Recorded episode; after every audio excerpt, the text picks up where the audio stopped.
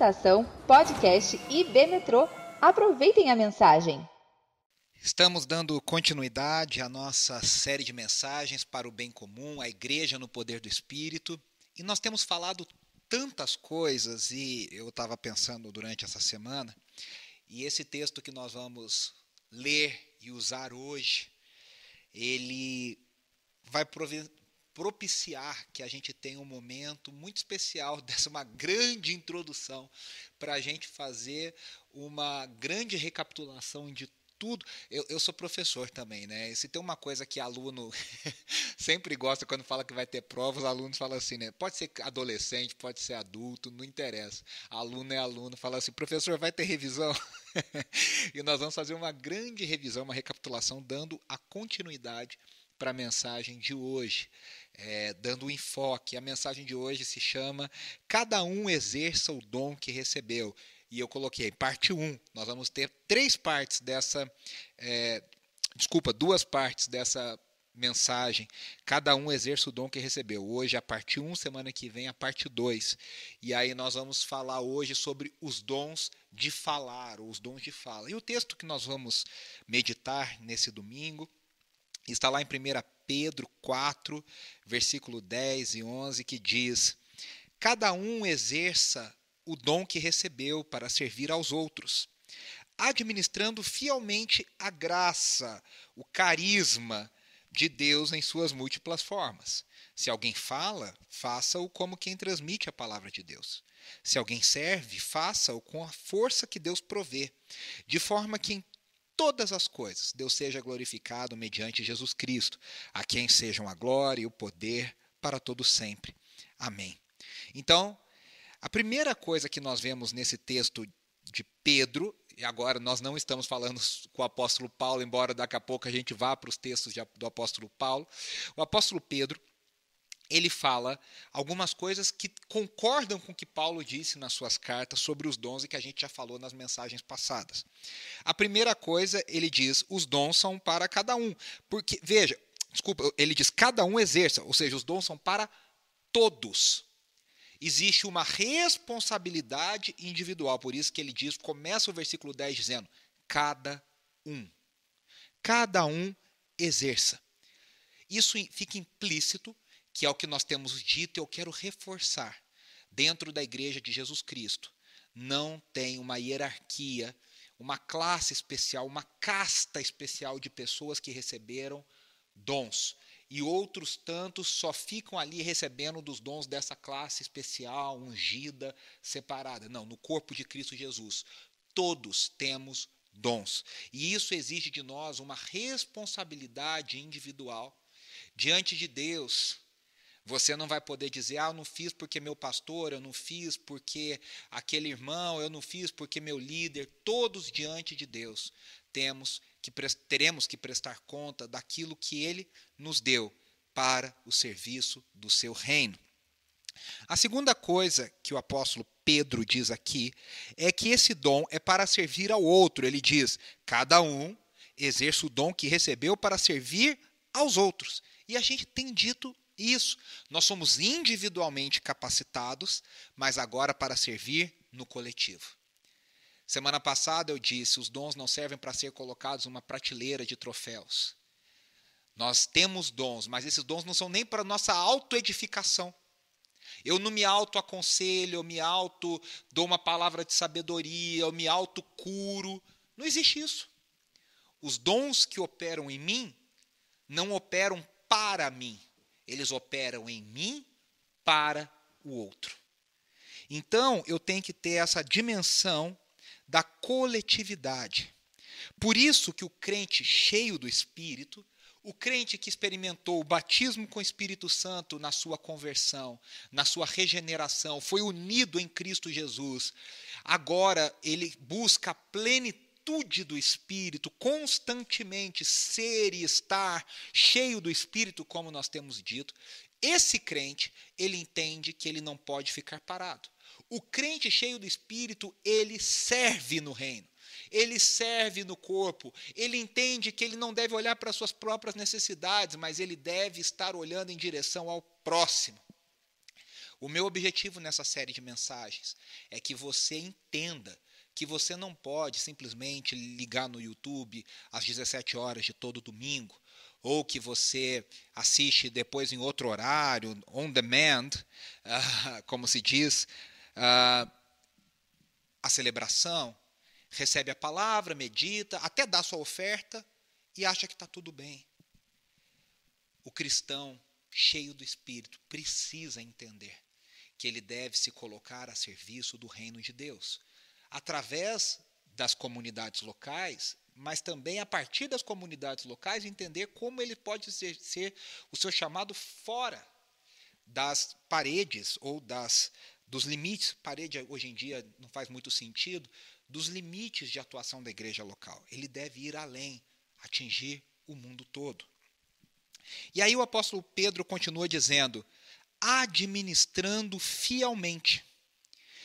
Para o crente cheio do espírito, que entende que ele possui um dom e que ele deve colocar a serviço do outro, ele tem que ter esse dom requer sabedoria, conhecimento. Por isso que na semana passada nós meditamos no texto de 1 Coríntios 12, onde o apóstolo Paulo começa dizendo: "Eu não quero para a igreja de Corinto, eu não quero que vocês sejam ignorantes sobre os dons.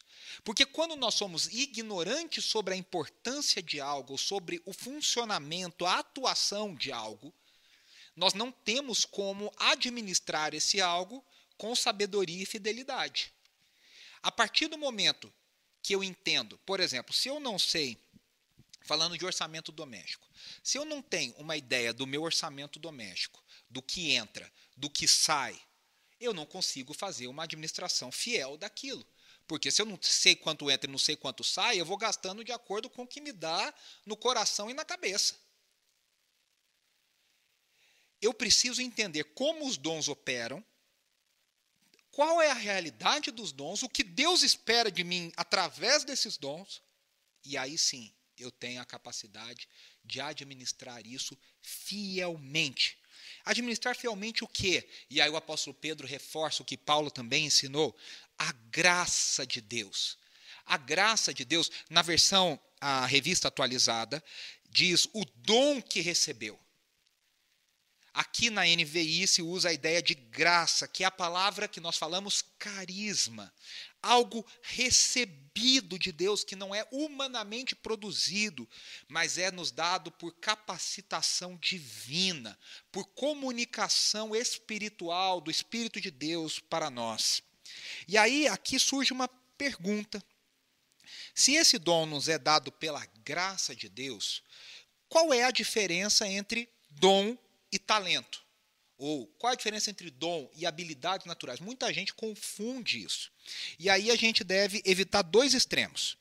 Aquele primeiro extremo que diz não tem nenhuma relação, dom é uma coisa e talentos e habilidades naturais são outra. E o outro extremo é que isso não faz, eh, não, não há nenhuma diferença, eles são exatamente iguais. Tanto o dom quanto o talento natural nenhum dos extremos responde. Ele não é nem completamente diferente e ele não é nem completamente iguais. Eles não são completamente iguais.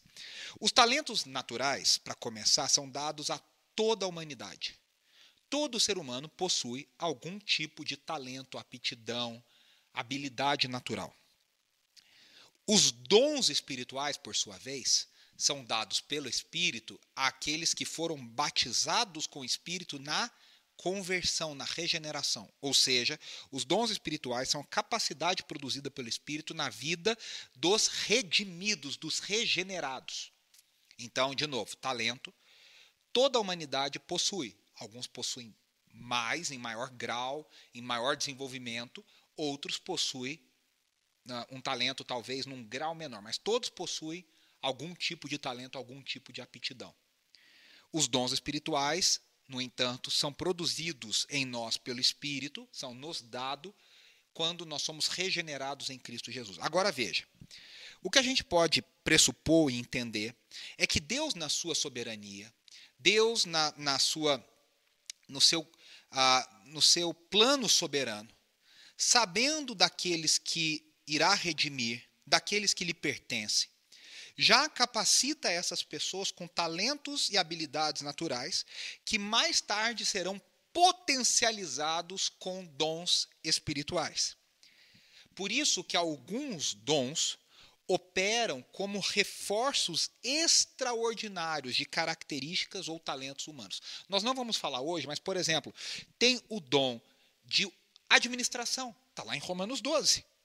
Algumas pessoas já têm um talento natural para ser organizado, por exemplo, para colocar as coisas em tabelas, em, aqui na nossa B-Metrô. Nós temos várias pessoas que são assim, a Cíntia, a Stephanie, a Andressa, a Rebeca e o Gabriel, acho que a maioria, inclusive, é, que gostam de tudo tabelado, bonitinho, planilhado.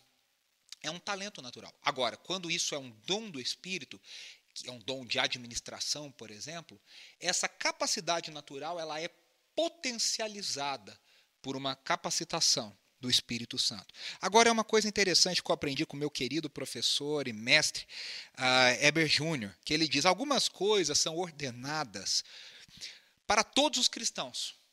Por exemplo, Colossenses 3,16 fala que o cristão deve, o texto de habite ricamente a palavra de Cristo em vós, como? Falando entre vós, falando entre vocês com salmos, hinos e cânticos espirituais. Que, que é a ideia do ensino. Todo cristão deve ensinar. Mas nem todo cristão tem o dom do ensino. Todo cristão deve aconselhar e consolar uns aos outros, como diz 1 Tessalonicenses 5,11. Mas nem todo cristão tem o dom de aconselhamento. Todo cristão deve ser uma testemunha de Cristo, como diz Atos 1,8, o próprio Cristo dizendo: E sereis minhas testemunhas aqui em Jerusalém, Judéia, Samaria e até os confins da terra.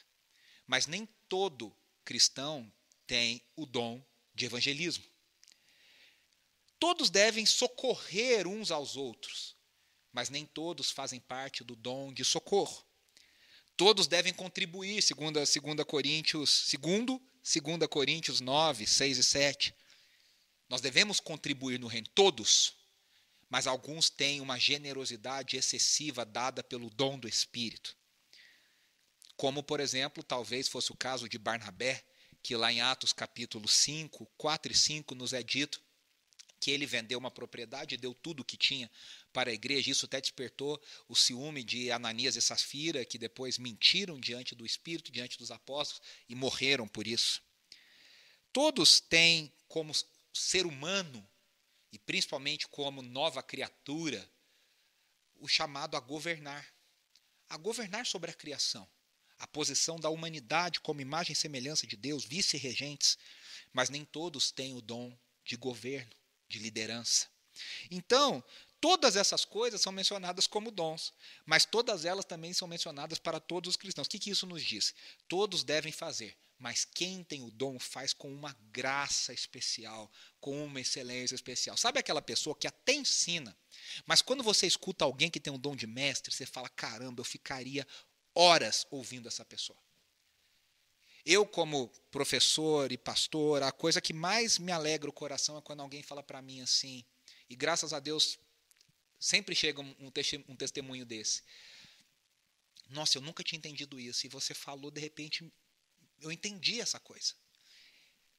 Alguns, todos nós temos, é isso que nós falamos, todos nós temos que aconselhar, mas tem gente que tem um dom de aconselhamento, que sabe o que falar, na hora que falar, como falar. Dons de Deus. E aí o apóstolo Pedro termina o, o versículo 10 do capítulo 4 dizendo: administrando fielmente a graça de Deus. Então, né, vamos recuperar lá do início. Cada um exerce o dom que recebeu para servir ao outro, administrando fielmente a graça de Deus em suas múltiplas formas. Na versão atualizada diz na sua multiforme graça. Partindo da unidade, os dons, nós já dissemos isso nas semanas anteriores, os dons produzem uma amplitude de manifestações. São dons diferentes que partem do mesmo espírito. São especificidades do corpo, mas é um só corpo. A unidade da igreja não a unidade no espírito não produz uniformidade na igreja, mas produz diversidade, a multiforme graça. E aí a pergunta que fica para nós é: quantos dons existem. Agora nós estamos entrando num conteúdo, e tudo isso foi uma grande revisão. Eu acho que faz bem para todos nós relembrarmos e colocarmos isso alinhado no nosso coração e na nossa mente. Mas a grande pergunta que fica é: quantos dons existem? De acordo com o Novo Testamento, pelo menos 20. Mas todos os grandes comentaristas de dons, como Wayne Gruden, como Craig Kinner, como John Stott, como D.A. Carson, todos os grandes comentaristas desse texto, nos mostram que nós temos motivos para crer que são bem mais do que 20 dons.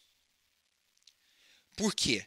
Nós temos três listas de Paulo sobre dons. Nós temos a lista que nós já mencionamos nas outras semanas, nós não vamos ler hoje, mas você pode ler em casa ou ouvir as mensagens anteriores, Romanos 12, 1 Coríntios 12, eu não vou ler, mas eu vou mencionar os dons na tabela, vocês já vão ver daqui a pouco. 1 Coríntios 12 e Efésios 4.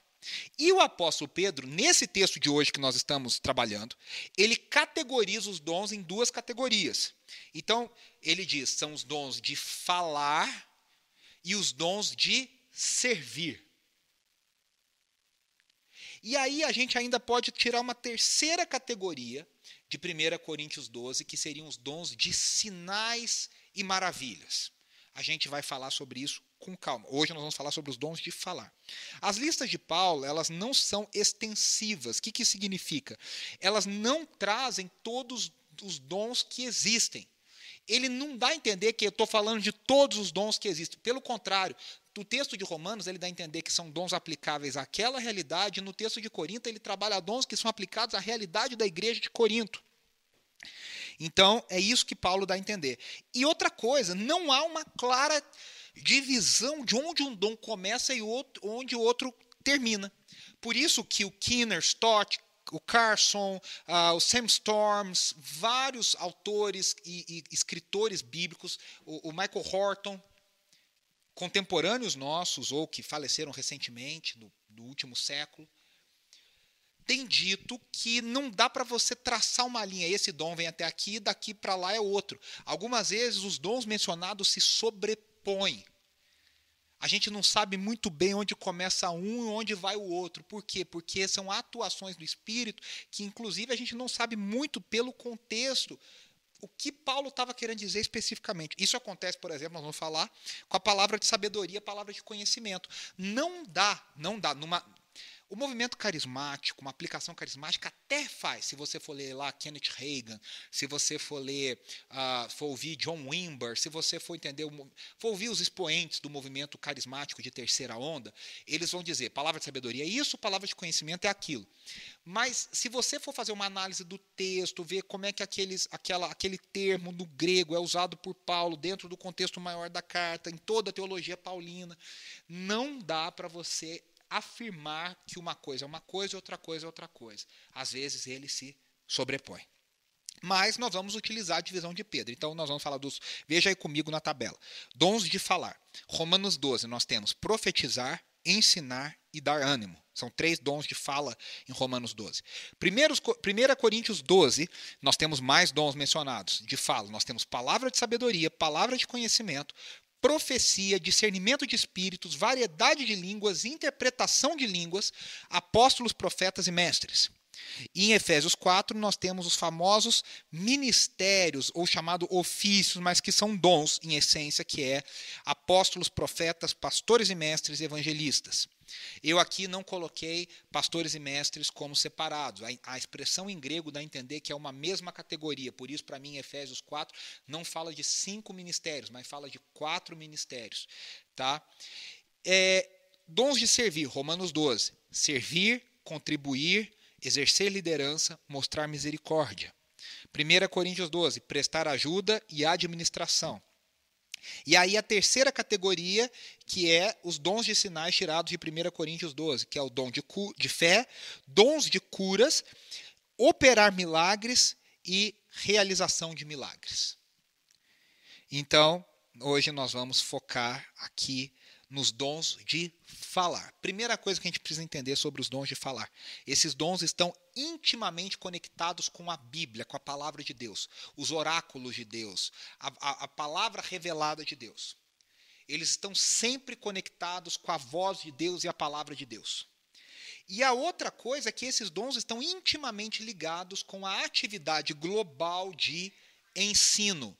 Atividade global de ensino. O primeiro dom que nós vamos falar, e são dons polêmicos, e eu, eu, eu, eu demorei na preparação dessa, dessa mensagem, porque são dons polêmicos, são dons que causam amplo debate, os textos, os livros são grandes, as discussões são enormes, mas eu, não, eu tenho que trazer esse debate, eu tenho que trazer essa, esse contexto, mas de um jeito que fique claro e fique ah, dentro do nosso contexto de tempo, de, de, de contexto geral. Então, nós vamos falar de alguns dons que geralmente nas igrejas dá muita polêmica, mas eu espero trazer ensino e clareza para a sua vida. É o primeiro dom, é o dom de profecia. O profeta é alguém que comunica o que Deus lhe falou. No Antigo Testamento, o profeta era alguém que recebia de Deus uma mensagem. A gente acha, né, que profeta é o cara que prediz o futuro. Em alguns momentos, no Antigo Testamento e também no Novo, há uma atuação profética de a, antecipação de coisas futuras. Daniel teve isso muitas vezes. Nós vemos, por exemplo, lá Ágabo falando para Paulo, né? Olha, o dono desse cinto aqui há de passar por isso e por aquilo. É, isso já em Atos.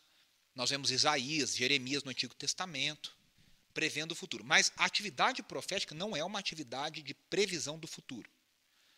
Há muitos profetas na Bíblia, na Bíblia que nunca profetizaram sobre o futuro.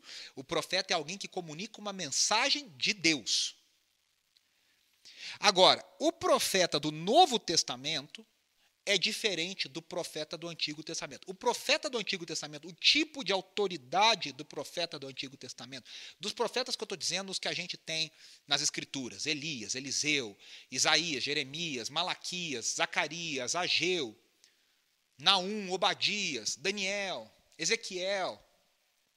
Esse profeta seria equivalente, o equivalente a ele no Novo Testamento é a figura apostólica, a figura dos doze apóstolos, que são figuras autoritativas sobre a revelação de Deus que se tornou a Bíblia, as Escrituras. Mas o apóstolo Paulo fala de um outro tipo de atuação profética para a igreja no Novo Testamento.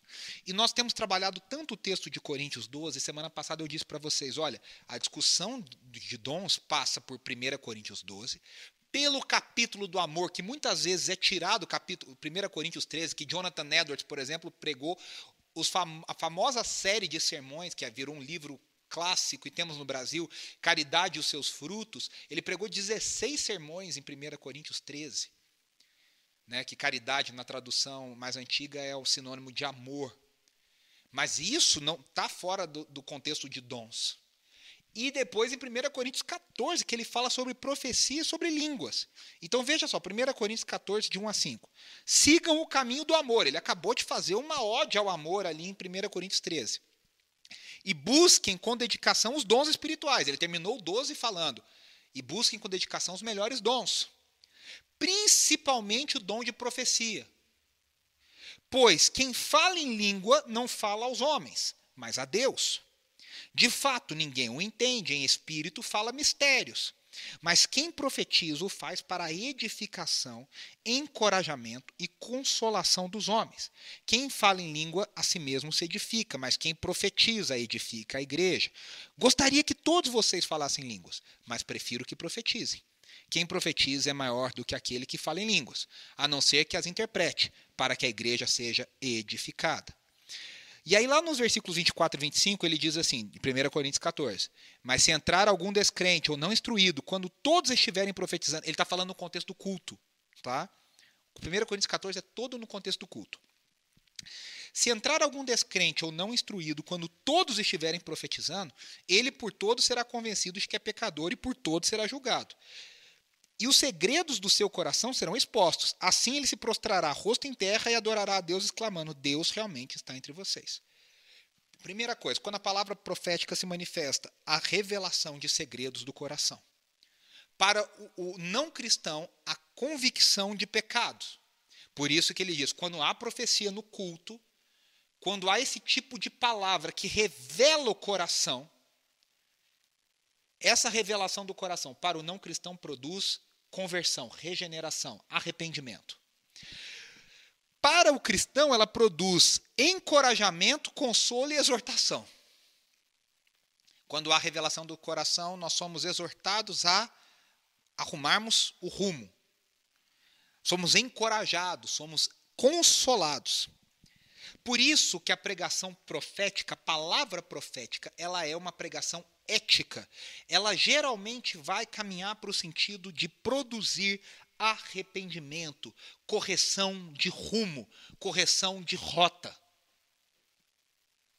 Essa é a primeira coisa que nós vemos aqui. A primeira coisa que nós vemos aqui. A correção de rota.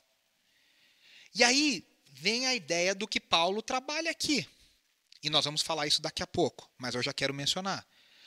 Ele diz: Eu gostaria que todos vocês falassem línguas, mas prefiro que, implicitamente, todos vocês profetizem. Embora ele saiba que nem todos vão profetizar, mas todos podem profetizar. Todos podem receber uma palavra de Deus, todos, todos podem receber uma manifestação, uma revelação de segredos do coração de Deus sobre o coração das pessoas. Nós vemos isso acontecendo no ministério de Jesus, nós vemos isso acontecendo no ministério dos apóstolos, nós vemos isso na história da igreja, nós vemos isso na igreja hoje. Testemunhos e testemunhos e testemunhos de pessoas que entram numa igreja e há uma revelação, há uma palavra, há uma, uma, uma profecia que traz a revelação de algo sobre determinada situação.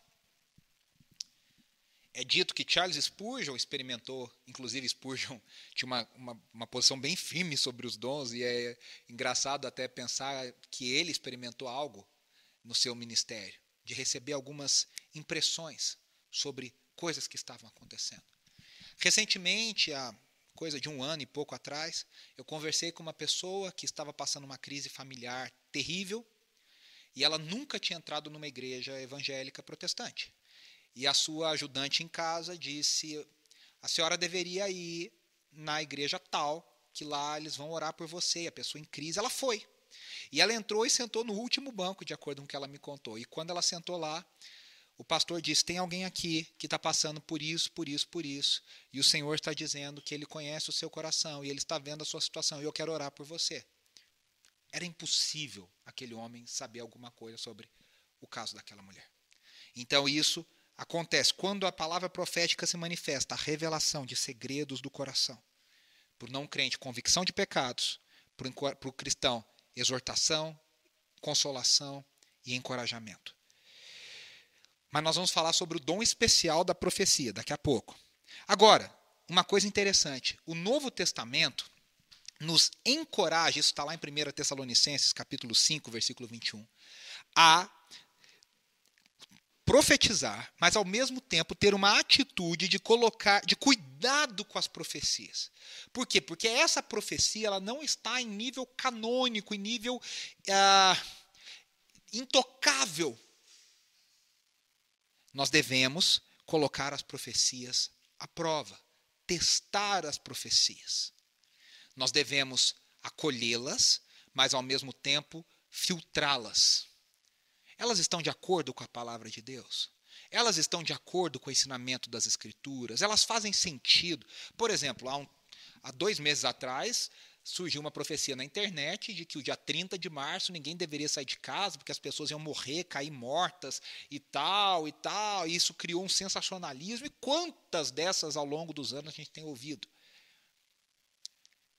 E aí você fala, tá, ela tá de acordo com as escrituras, ela tem um propósito, ela faz sentido no, no, no contexto geral. Há paz para entender que isso provém de Deus? Se não, meu amigo, a gente põe de lado.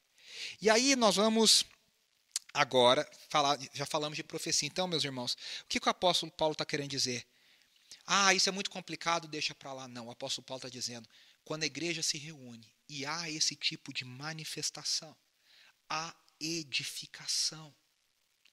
Nós precisamos dessa manifestação. E veja, essa manifestação não vem somente de pessoas ungidas especiais. Todos no corpo de Cristo estão suscetíveis a receber esse tipo de manifestação de Deus. Depois nós vamos falar sobre aqueles que Deus levanta como profetas, como dom, no sentido como uh, o dom do profeta de Efésios 4.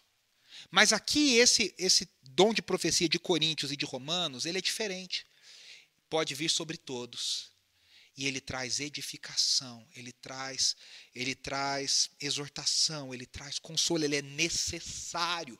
Quando nós deixamos de lado porque é muito polêmico, nós estamos perdendo algo na manifestação do Espírito nas nossas vidas e na nossa, no nosso viver cristão. Há excessos? Claro que há. Há gente louca? Claro que há. Há mentiras? Claro que há.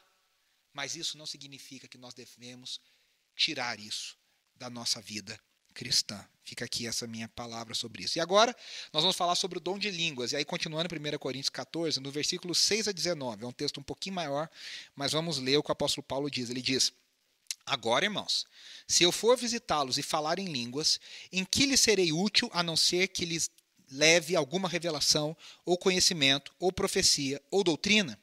Até no caso de coisas inanimadas que produzem sons, tais como a flauta ou a cítara, como alguém reconhecerá o que está sendo tocado se os sons não forem distintos? Além disso, se a trombeta não emitir um som claro, quem se preparará para a batalha? Assim acontece com vocês. Se não proferirem palavras compreensíveis com a língua, como alguém saberá o que está sendo dito? Vocês estarão simplesmente falando ao ar. Sem dúvidas, Há diversos idiomas no mundo, todavia nenhum deles é sem sentido. Portanto, se eu não entender o significado de alguém que está falando, serei estrangeiro para quem fala e ele estrangeiro para mim. Assim acontece com vocês, visto que estão ansiosos por terem dons espirituais, procurem crescer naqueles que trazem edificação para a igreja. Por isso, quem fala em língua, ore para que a possa interpretar. Pois se eu oro em língua, meu espírito ora, mas a minha mente fica infrutífera. Então o que farei? Orarei com espírito, mas também orarei com entendimento. Cantarei com espírito, mas também cantarei com entendimento. Se você estiver louvando a Deus em espírito, como poderá aquele que está entre os não instruídos dizer o amém às suas ações de graça, visto que não sabe o que você está dizendo? Pode ser que você esteja dando graças muito bem, mas o outro não é edificado. Dou graças a Deus por falar em línguas mais do que todos vocês. Todavia, na igreja, prefiro falar cinco palavras compreensíveis para instruir os outros, a falar dez mil palavras em línguas. Aqui nós vamos falar do dom de línguas e interpretação de línguas. A ênfase bíblica no dom de línguas estranhas é a oração dirigida pelo Espírito. Quando nós oramos em línguas estranhas, e veja, há uma grande discussão entre comentaristas se essas línguas são línguas não conhecidas, ou seja, glossolalia, são idiomas nunca escutados, nunca falados, ou se são desconhecidos por quem fala, a chamada xenolalia, que é a ideia de quem fala não entende, por isso é estranha para ele. Agora, o apóstolo mostra algumas coisas. Quem ora em línguas, ora dirigido pelo Espírito. E essa oração em línguas, ela traz edificação própria. Ela traz edificação pessoal. Por quê? Porque é uma conexão direta entre aquele que ora e o Espírito de Deus. Então, ela tem uma função. Quem possui esse dom, e aí há uma discussão histórica que os pentecostais, alguns pentecostais clássicos dizem que todo aquele que é batizado com o Espírito de Deus, a, a evidência deve ser necessariamente o falar em línguas. Isso não tem como ser ah, mencionado ou comprovado. O fato é que a evidência do dom de, a manifestação do dom de línguas, ela traz edificação pessoal. O apóstolo Paulo diz: Eu queria que todos vocês orassem em línguas. Ou seja, nós podemos querer orar em línguas para ter a edificação pessoal. Agora, no contexto da igreja, no contexto do culto, a língua por si só não edifica ninguém, seja ela uma língua estranha ou seja ela uma, um idioma estranho. Se não há compreensão, não há edificação. Esse é o ponto do apóstolo Paulo. Por isso que ele aqui coloca que a língua estranha no contexto do culto, ela precisa da interpretação. Não é tradução, é interpretação ela precisa ser trazida para a codificação de um idioma conhecido. No caso dos Coríntios, era grego, no nosso contexto, português, para quem fala, mora nos Estados Unidos, inglês, espanhol. E assim vai nas línguas do mundo. Ela deve ser interpretada para que haja edificação. Então, nós podemos entender que a língua estranha mas a interpretação ela resulta num resultado igual o da profecia. Ela produz manifestação dos segredos do coração ou dos segredos da palavra de Deus e produz edificação para a igreja.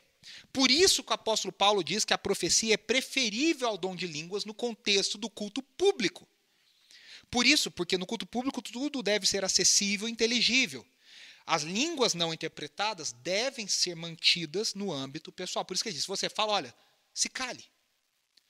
Prefiro falar cinco palavras compreensíveis do que dez mil em línguas estranhas.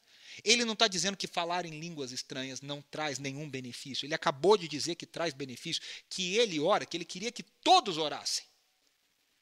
O que ele está dizendo é que isso não significa que haverá a edificação, por isso que precisa haver a interpretação. Espero que tenha ficado claro. A gente pode até combinar aí de conversar sobre isso em algum outro momento, em outras situações. Mas, meus irmãos, não é porque é polêmico, de novo, que nós devemos fingir que não existe. Nós devemos buscar esses dons. Nós devemos pedir a Deus que entre nós haja aqueles que profetizem. Se nós queremos ser uma igreja que se edifique, uma igreja que se console, uma igreja que se exorta, nós temos que pedir que entre nós a gente profetize, que entre nós nós tenhamos sim essa sabedoria, que entre nós nós tenhamos dons de línguas e interpretação, por que não? Para que Deus nos comunique algo. Eu conheci e é engraçado que eu conheci pessoas que elas oravam em línguas e elas mesmas interpretavam. Eu conheci uma irmã, irmã do pastor Márcio Valadão, já falecida, Daisy. E quantas vezes eu vi aquela mulher sendo usada? Ela ficou muito conhecida nas gravações do Diante do Trono nos, nos vídeos, nos DVDs. Mas quantas vezes eu vi ela na igreja, se levantando, indo à frente e falando em línguas estranhas e trazendo uma interpretação, ela mesma trazendo uma interpretação, edificando a igreja, trazendo uma mensagem de arrependimento, trazendo uma mensagem de edificação, trazendo uma mensagem de exortação para a igreja de Jesus. Isso é necessário. E nós não podemos, pelos pelas loucuras que a gente ouve por aí, pelas pessoas que passam do ponto, achar que isso não acontece. Caminhando para o final, eu quero falar de outros dons de falar. A palavra de sabedoria e a palavra de conhecimento.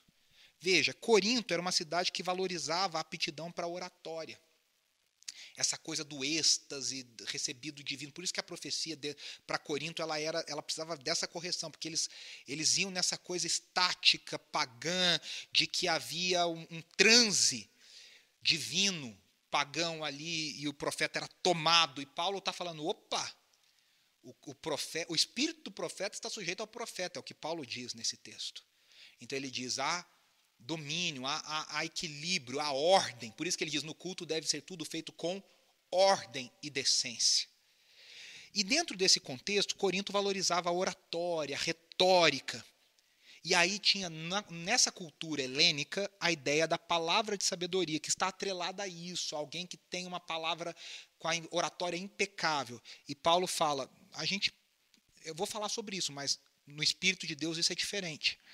E aí dentro do contexto do termo sabedoria na carta de Coríntios, os comentaristas, estudiosos, linguistas dizem que Paulo deve estar dizendo, provavelmente, que esse dom tem a ver com a revelação dos mistérios divinos só que agora esse mistério tem uma base prática, ele é atrelado ao propósito de Deus. Qual é o propósito de Deus naquela situação, naquele momento? O que Deus está revelando naquele momento? Por isso que é prático, dentro dessa visão dos propósitos de Deus.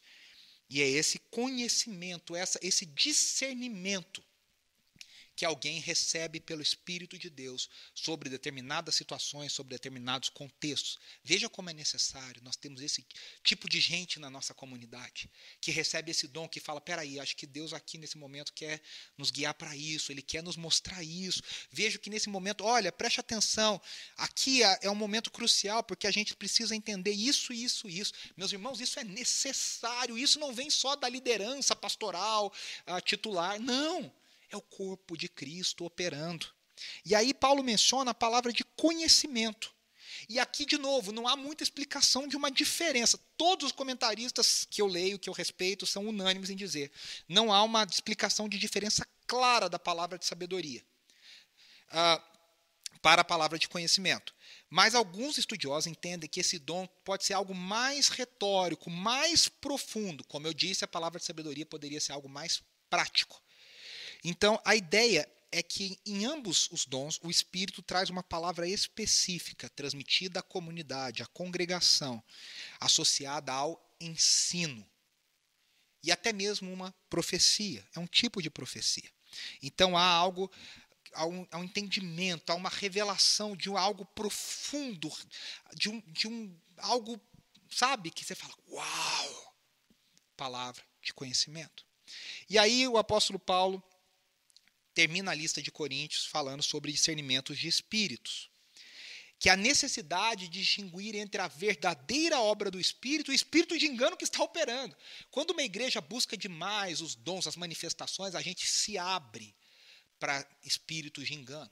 Eu conheço casos reais de pessoas que falaram e se diz, olha, fala pelo Espírito de Deus, e essa pessoa estava endemoniada, essa pessoa estava sob influência demoníaca, trouxe engano, trouxe divisão, trouxe o erro. Por isso, a necessidade de distinguir entre a verdadeira obra do Espírito e o espírito de engano. Por isso que nós dissemos que há necessidade de que os espíritos sejam testados, as profecias sejam testadas. E quem tem um discernimento de espírito tem isso aguçado. Todo cristão deve testar as profecias, mas quem tem um discernimento de espírito tem isso aguçado. E agora nós vamos terminar com os dons de falar em Efésios 4, os ministérios de Efésios 4, que são dons, mas tem uma ênfase diferente. Por quê? De novo, todos podem ter essa ênfase, mas Deus separa agora pessoas específicas para se dedicarem a isso na igreja, para terem uma função dentro da igreja, do corpo de Cristo, que vai cooperar na edificação desse corpo dessas pessoas. Ou seja, vamos lá, esclarecendo bastante. Deus separa apóstolos, profetas, pastores e mestres evangelistas, para a edificação da igreja, para ajudar a igreja geral, onde os dons se manifestam e todos se ajudam, mas essas pessoas são especialmente chamadas para isso, para que todos possam atingir o seu potencial máximo e o, e o pleno conhecimento de Deus, que é o texto lá de Efésios, a gente falou aqui várias vezes ao longo dessa série, Efésios 4, e a maturidade de Cristo, a plena maturidade e a estatura de Cristo Jesus para que não sejamos mais como crianças. Por isso que Deus nos deu apóstolos, profetas, pastores e mestres, evangelistas, para capacitar a igreja, para que a igreja flua nos seus dons e todos se edifiquem, cada um chegue e todos cheguemos à maturidade espiritual. Então, ah, primeiro que é mencionar, por isso que lá em, inclusive, Paulo usa lá em Coríntios a ideia de, ele fala, ele menciona isso também lá, ele fala em Efésios 4, claro, mas ele também fala em, em 1 Coríntios 12, nós mencionamos aqui, são todos apóstolos? Não. São todos profetas? Não. E aí ele diz primariamente, Deus levantou primariamente apóstolos. Fica claro pelo argumento de Paulo sobre o seu ministério apostólico que ele não fala em importância, ele está falando numa, num estabelecimento cronológico sobre a igreja. A base da igreja, o fundamento da igreja são os apóstolos. A Nova Jerusalém tem o nome das doze tribos de Israel, a base da antiga aliança, e os doze apóstolos, a base da nova aliança. E nós temos três significados principais no Novo Testamento para apóstolos, que são a palavra apóstolo usada. Os doze, e aqui em Atos a gente aprende que os doze foram aqueles que aprenderam diretamente com Jesus e viram a sua ressurreição, viram o Cristo ressurreto.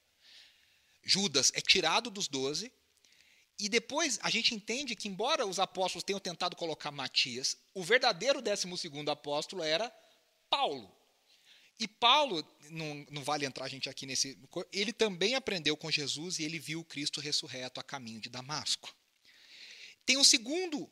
E nesse sentido, tá, gente? Deixa eu só dizer. Parece que Paulo usa esses termos em Corinto, em Coríntios e em Efésios, referindo aos doze. Dessa forma, esse dom específico não existe mais. Por quê? Porque não há como as pessoas serem inseridas nesse tipo. Mas há apóstolos das igrejas que são missionários enviados, incumbidos de uma missão que vão abrir uma nova frente de trabalho. Nesse sentido, esse dom existe. Pessoas que têm esse dom de abrir novas frentes, de desbravar, de ir onde ninguém quer ir, começar trabalhos que ninguém quer começar. E um terceiro sentido é que todo cristão é chamado de apóstolo, todo cristão é um mensageiro de Deus. Tá? Então, como os doze não existe mais, aqueles que escreveram o Novo Testamento, aqueles que trouxeram a base, aqueles que tinham autoridade sobre a, o cânon das Escrituras, sobre a Escritura, sobre a revelação de Deus. Nesse sentido, não há mais. Mas nós cremos que há sim apóstolos, aqueles que abrem o caminho, que manifestam desejo de fazer coisas que ninguém fez ainda, por capacitação divina. Profetas é a mesma coisa. Aqui é provável que o apóstolo, a gente já falou sobre profecia. Só para dizer o seguinte, aqui é provável que o apóstolo Paulo estivesse falando de indivíduos que trazem uma direção específica e divina, uma estratégia para o corpo de Cristo.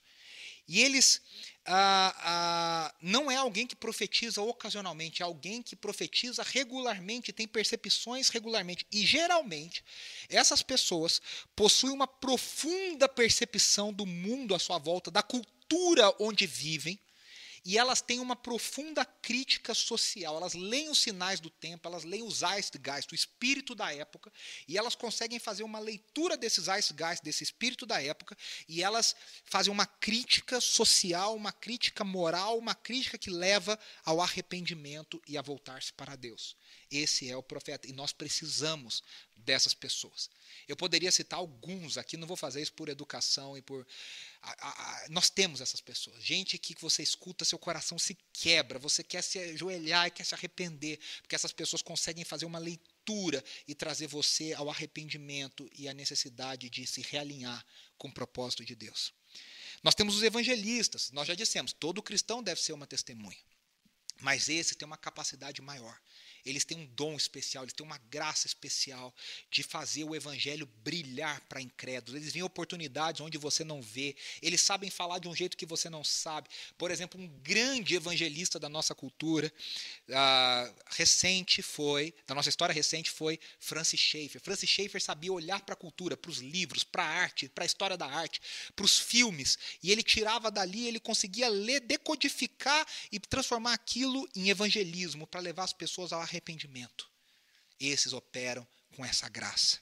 E por último, mas não menos importante, nós temos os pastores e mestres. Os pastores cuidam do seu rebanho. Como eles cuidam do seu rebanho? Ensinando. Inclusive, essa é uma tarefa associada àquele que deseja ser o bispo, que nós para nós hoje é o episcopado, né, fala lá no Novo Testamento, que é a ideia do pastor da igreja local aquele que cuida de pessoas na comunidade, o responsável pelas comunidades locais. Agora, todo pastor deve ser mestre, todo pastor deve ter dom de ensino. Mas nem todo mestre necessariamente é pastor. Meus irmãos, eu sei que às vezes parece muita coisa, talvez você tenha que assistir de novo essa mensagem. Espero que você tenha anotado com os slides, ajudando e tal. Mas nós precisamos ter a consciência do Espírito Santo em nós. O Espírito Santo age. Nós devemos buscar esses dons, orar para que na nossa comunidade a gente tenha a manifestação disso. Para que nós tenhamos, pessoas que profetizem, pessoas que tenham discernimento de espírito, pessoas que tenham palavra de sabedoria e de conhecimento, pessoas que tenham capacidade evangelística, pastores e mestres, para que nós possamos experimentar um crescimento e que todos cheguemos à estatura de Cristo Jesus. Esse é o desafio. Semana que vem, nós vamos continuar essa mensagem falando sobre os dons de servir e os dons de sinais. Fique conectado. Domingo que vem é domingo de Pentecostes. Fique ligado com a gente. Lembrando que na próxima terça-feira nós vamos ter, como eu já disse, a nossa live de oração, nossa reunião de oração no Zoom, às 21 horas. Quero que você esteja conosco. Vamos orar juntos, vamos botar isso em prática, vamos estar juntos ainda que separados. Ore pela gente. Em breve nós teremos as notícias de como a igreja vai começar as reuniões presenciais. Nós estamos trabalhando isso para junho, então guarde o seu coração, guarde a sua agenda, prepare o seu coração para nós estarmos juntos em breve, presencialmente, com todos os cuidados, seguindo todas as direções. Lembrando que essa é a última semana do nosso devocional. Entre no nosso Telegram, acompanhe tudo que a gente faz lá. Que Deus te abençoe, que a graça do Senhor esteja sobre a sua vida. Como nós ah, cantamos, que a bênção te acompanhe por detrás e por diante, na sua entrada, na sua saída. Que a graça de Deus Pai, Filho e Espírito Santo esteja sobre você. Essa graça que reparte os dons, que você seja uma pessoa que busque os dons, que seja cheia dos dons do Espírito, cheia do Espírito, para abençoar o corpo. uma semana muito abençoada. Eu vejo você na semana que vem ou na terça-feira na nossa reunião de oração. Um grande abraço e até lá.